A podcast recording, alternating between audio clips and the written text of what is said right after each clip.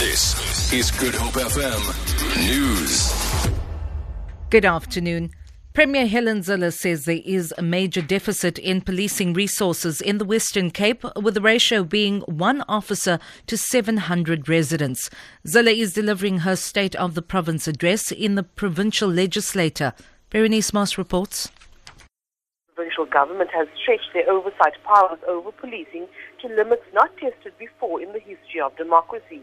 She says in the coming year, they will step up the monitoring of police conduct at prosecution stage by expanding their watching brief program to 25 courts. Zille says the watching brief unit has observed 28 court cases where policing inefficiencies were present. She says it's a crucial form of oversight. Berenice Moss, SABC News, Cape Town. South Africa's rand has strengthened to a seven-week high and is trading at 15 rand 41 to the US dollar, its strongest level since December. It comes after weaker than expected consumer inflation numbers this week.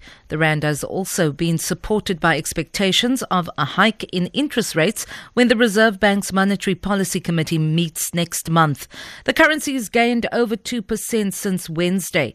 Mako Masilela, a market analyst at BP Bernstein, elaborates. The main reason behind the strengthening rand is that what we call the risk on trade is back on because we've seen that given that the CPI was worse than expected, then that tells you that the Reserve Bank come their March meeting, they might have to increase interest rate.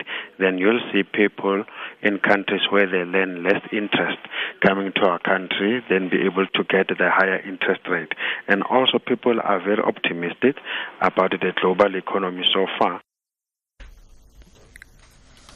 Six students will appear before a disciplinary committee at the University of Cape Town today. The university earlier suspended the students for 72 hours after they allegedly set a bus and a vehicle on fire, firebombed the vice chancellor's office, and burnt valuable paintings.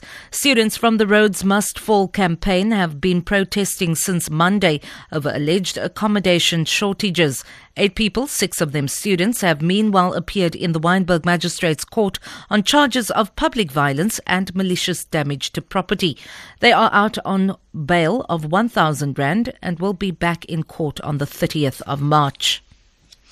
An impounded freight plane carrying a substantial amount of South African rand could now be allowed to leave Zimbabwe, but it must take a body that was found on board. The aircraft was impounded at Harare Airport five days ago. South Africa's ambassador to Zimbabwe, Vusi Mavimbela, says Zimbabwean authorities insist the plane must take the body, and they've also made a demand concerning the plane's 57 ton cargo. They would like uh, to to scan the cargo. Um, uh, after which, then uh, both the cargo, uh, the aircraft, and the crew will be released. So that's the only hurdle now that we need to go over. And uh, scanning the cargo uh, means that we have to fly in experts out of Durban uh, with specialized equipment. For Good Hope FM News, I'm Vanya Klitschko-Collison.